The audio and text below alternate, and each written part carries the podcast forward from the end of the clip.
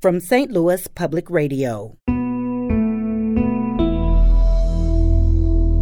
This is St. Louis on the Air.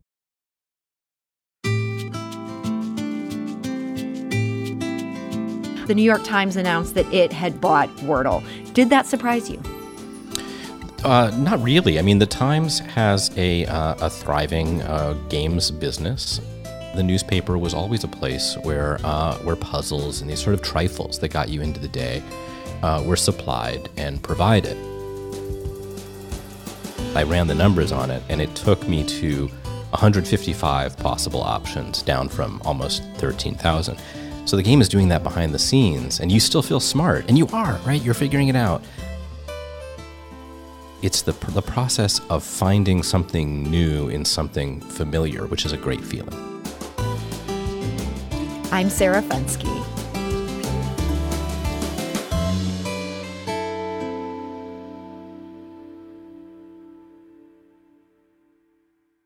Do you wordle? Maybe you just tried the online word puzzle for the first time. Or maybe you've been playing for months and excitedly sharing your results on social media.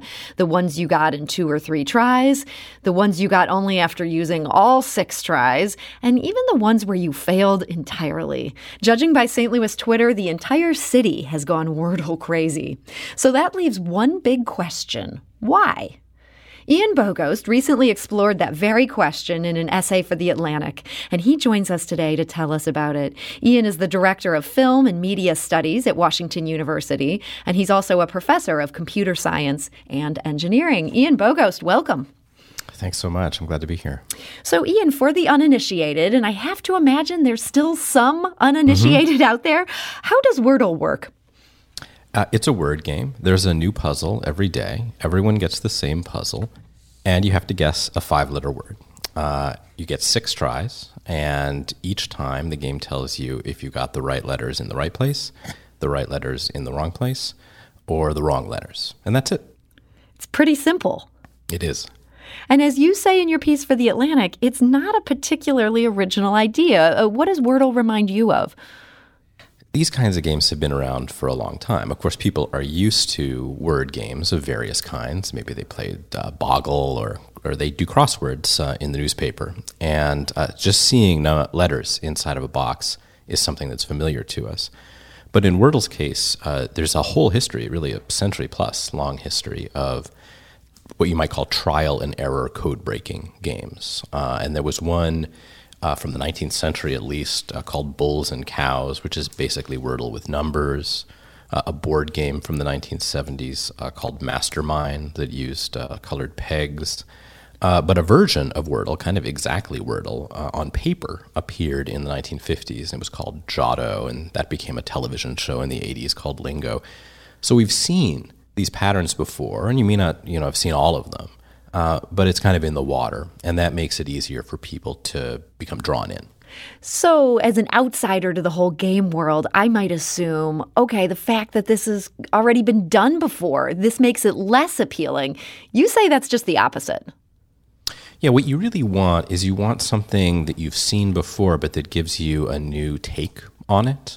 And I don't think this is just true of games, I think this is true of almost everything. Uh, one of the things that I do in my writing is try to explore these kind of squishy concepts like fun and play and what those mean. And one of my answers for what is fun is it's the the process of finding something new in something familiar, and that familiarity it, it, it draws you in, but it also gives you a sense that you've you've explored it before, and even so, uh, there's something novel to discover, which is a great feeling. So we're curious to hear from you. If you have been sucked into Wordle, if you are one of those people clogging up all of my social media feeds, we want to hear from you. What keeps you playing Wordle? You can call us at 314 382 8255. That's 382 Talk. You can also send us a tweet at STL on air. We heard from some uh, listeners throughout the area who had some thoughts on this. Uh, Richard says on Twitter, there's 12,972 five letter words. I like my chances of finding the right one in fewer than seven tries. Uh, Kara says on Facebook, quote, This is oddly specific, but we have a three month old at home, and so I've been playing every morning as a way to kind of jumpstart my brain after sleepless nights. I missed a word a few days ago and knew I'd need more, a few more cups of caffeine to make it through the day. Ian, is part of the appeal the fact that they only let you play one game per day? You don't have to worry about getting sucked in and, and being manipulated into wasting two hours. Yeah, it's, it's really huge because everything that we do online these days, it wants all of your attention. You know, come back and there's another post on Twitter or on Instagram, and then there's another and another. And constraining the number of puzzles to one a day and giving everyone the same one, it's, it's actually a huge relief. And it's also the feeling that we used to get with a newspaper puzzle. But you know, if you got the the print newspaper, that idea of like warming up for the day uh, by by being able to solve something. Every, all the news is bad. Everything's out of control. But here's something you can solve that gives you comfort. That's exactly the same pattern that, that Wordle is borrowing from. You had a great quote in your story for The Atlantic. Quote, Wordle feels harder than it is. That gap between real and perceived difficulty makes Wordle players feel smart. But more important, it imbues them with a sense of power, a great feeling, and a rare one these days. This idea that this is something I can do. Everything else around me is broken, but here's this one little puzzle that maybe is going to take me five minutes. Right, right. And, and that's what puzzles are really, are really good for. And that business of the 12,972 words, which is the size of Wordle's uh, dictionary, really helps with this because it doesn't feel like it. But when you make a guess and it has even just one letter that's in the wrong place, it, it winnows down that number substantially. So I won't give away today's solution, but in today's Wordle, I had one right and one wrong, uh, one, one correct and correctly placed and one incorrectly placed letter in my first guess. And that I ran the numbers on it, and it took me to 155 possible options, down from almost 13,000. So the game is doing that behind the scenes, and you still feel smart, and you are right. You're figuring it out, uh, but but everybody knows, you know, uh, a thousand or more common five-letter words, which is what Wordle's relying on. So it's almost hard not to get it. By the time you get to the mm-hmm. end, there's maybe like two or three total choices. Yeah, that's right. That's right. And and you still sometimes don't get it. Uh, but then you can share it with other people, and it's okay. Like there's not a feeling that you're substantially better or substantially worse than your friends or your family uh, or your colleagues when you play, because there's six possible uh, uh, kind of scores, right? You can get it in one, or you can get it in six, or somewhere in between, and and and that really gives it puts everyone almost on the same footing. I'm going to go to the phone line. Zoe is calling from Clayton. Uh, Zoe, hi. You're on St. Louis on the air. Hi. Hi, I'm, I'm um, curious the, to hear your thoughts on Wordle.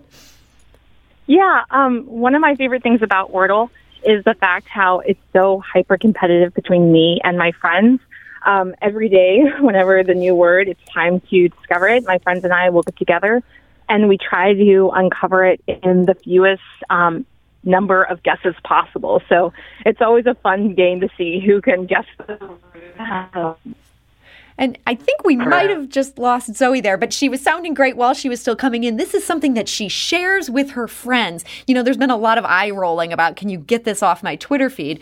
But Ian, your theory is that this is more often being shared in private groups, just like Zoe's talking about. That's right. This seems to be really common with Wordle, where, where people aren't necessarily posting to the whole world, everyone that they know. Uh, but are sharing it maybe via text message with uh, a few family members who are also playing. And that creates these sort of natural communities who really want to play and want to share and want to compete in the way that Zoe described. And that's a, a little bit different than the kind of spammy, you know, social media uh, uh, viral memes or whatever that you see, but also different from the social games that we saw about 10 years ago during the, the Farmville era, where the games were really trying to aggressively push players to share it and spread it uh, and get as many people back in as possible. And Wordle's very low key in that regard. Yeah, I mean, what seems sweet about Wordle, uh, you know, now we know the backstory that this is something that a, a man made uh, for his his uh, partner, um, something to satisfy her. He wasn't trying to make a lot of money off this thing. We might be at a point where we're not necessarily going to fall for the next Farmville. We're on to that in 2022, but this is maybe sweet enough to, to capture us. Yeah, it's certainly a more sophisticated uh, group of people online uh, than we were uh, a decade ago. And we, we know some of these tricks and we recognize the things that feel good and bad. And one of the things that feels bad is, is you know, getting spammed with messages uh, that you don't want. But at the same time, it also feels good to react to a trend. And so even the folks on Twitter who are like, get this off my feed, they're participating too. This is true. I'm one of those secret Wordle players. I would never post my score there, but I can't stop playing. Well, yeah. so, uh, you know, we mentioned this was kind of a, just a, a, private thing. Somebody does it for his girlfriend, took off from there. On December 31st, the New York Times announced that it had bought Wordle. Did that surprise you? Uh, not really. I mean, the Times has a, uh, a thriving uh, games business. Uh, a lot of their uh, subscriber growth is driven by non-news content that includes games uh, such as a spelling bee, such as their crossword. It also includes cooking and the the Wirecutter product review service. And, that that goes back in history. Uh, the newspaper was always a place where uh, where puzzles and these sort of trifles that got you into the day uh, were supplied and provided. And then when the casual game scene uh, arose in the, in the 90s and 2000s uh, on online and then on mobile phones, uh, the newspaper business got kind of left behind. But but the Times has been pretty aggressive in in trying to recapture.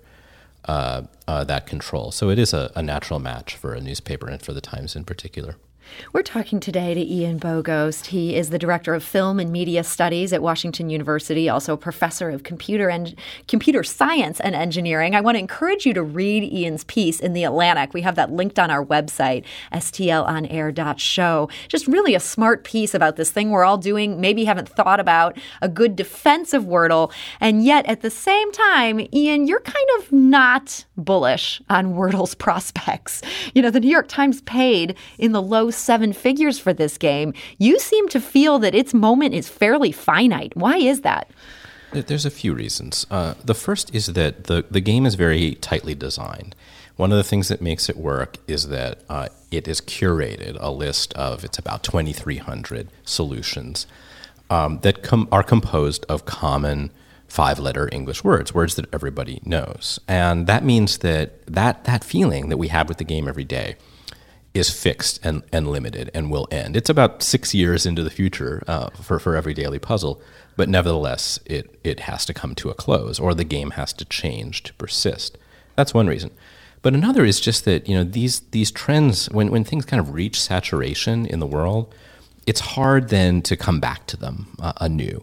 And already, even in the last week or so, since uh, since I published the story and since the New York Times made the purchase, and there's been a lot more conversation about Wordle, it's felt as though that saturation point uh, has been reached. Uh, and we need almost like, you know, kind of constant reinvigoration around these sort of attention uh, experiences uh, that we have, even the ones that provide the same kind of service. And I think we saw that uh, over the last couple years with the Times' Spelling Bee game, which had a similar eruption of popularity mm-hmm. early in the pandemic. And now people are a little bit irritated with, and they're constantly complaining that it isn't recognizing the words they're using uh, or what have you. So it's a great specimen. It might persist uh, forever. It certainly will persist as a, as a memory and a design pattern and an entry in that long history of games. Uh, but uh, I see what the Times doing as is more like building a catalog, and this is one of them. So maybe there's that one guy who's going to pay to get behind the paywall just to keep playing this game. But overall, they do not want to bank their future on people just playing Wordle day in, day out for the next five years. Yeah, just like you know, you wouldn't have one show and call that a, a radio program. I mean, that's a fair point right there. That, mm-hmm. That's not going to work. So, Ian, just we just have I don't know three or so minutes left, but I'm very curious about this. You recently moved to St. Louis. Uh, you were in Atlanta. What made you want to take this job at Wash U and give the uh, Midwest right. a chance? Uh, yeah, that's right. I was I was in Atlanta at uh, at Georgia Tech, and I was just really excited to come here and uh, help grow uh, WashU Media Studies, not just in the areas that we already focus on and which we're continuing with in film and television, but into the kind of digital media that we're that we're talking about, which is just an area of huge growth and also of kind of confusing growth. Like, why is it that we like these kinds of games, and what does that mean? That's certainly something that. Uh, uh, that our students and the general public uh, uh, are interested in, and where there's a lot of careers and opportunity as well. And so you are a video game designer. Now you kind of think about games as a whole, but do you feel like video games now fall under film and media studies? Yeah, absolutely. I mean, you know, the media industry is is huge, and it includes everything computational, and you know, all, all, of the film and television. A lot of it that we consume is digital now too, on streaming services and so on. Uh, and then the games business is giant, uh, many, many billions of dollars. Uh, some people compare it uh, to Hollywood box office and say, "Oh, look, this is you know an industry that makes uh, as much or more uh, money." But the cultural impact and the the time that we spend and the influence that it has in our lives is is certainly just as important. So you moved for this job in the middle of a global pandemic. Have you been able yes. to, to get out and, and see anything in your I, new city?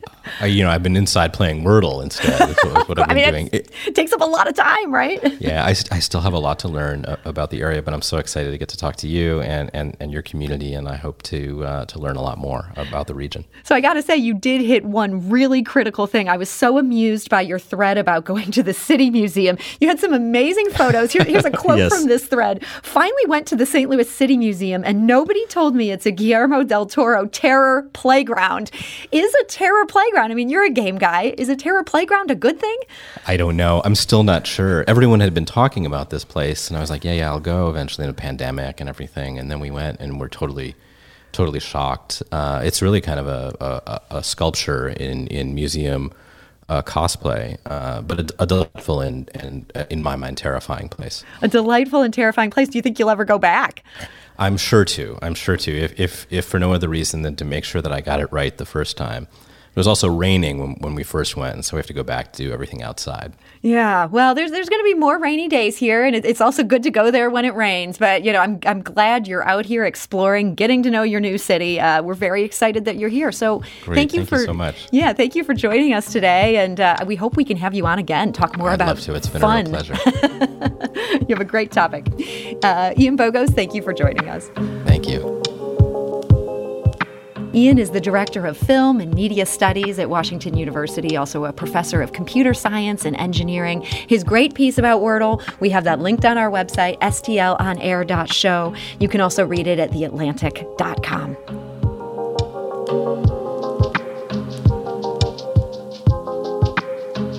This episode was produced by Alex Heuer, with audio engineering and podcast design by Aaron Doerr. Our executive producer is Alex Heuer. St. Louis on the Air is a production of St. Louis Public Radio. Understanding starts here.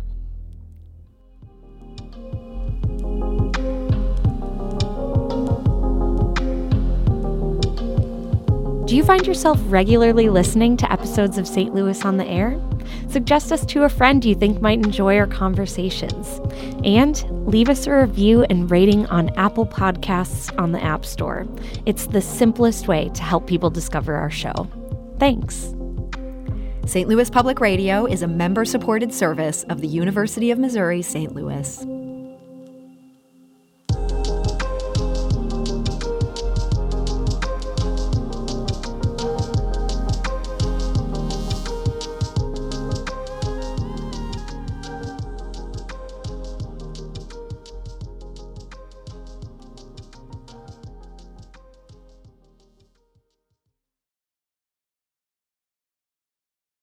Support comes from the Missouri Forest Products Association, committed to conservation and careful management of the state's forests to make them more resilient and better habitats for wildlife. ChooseWood.com.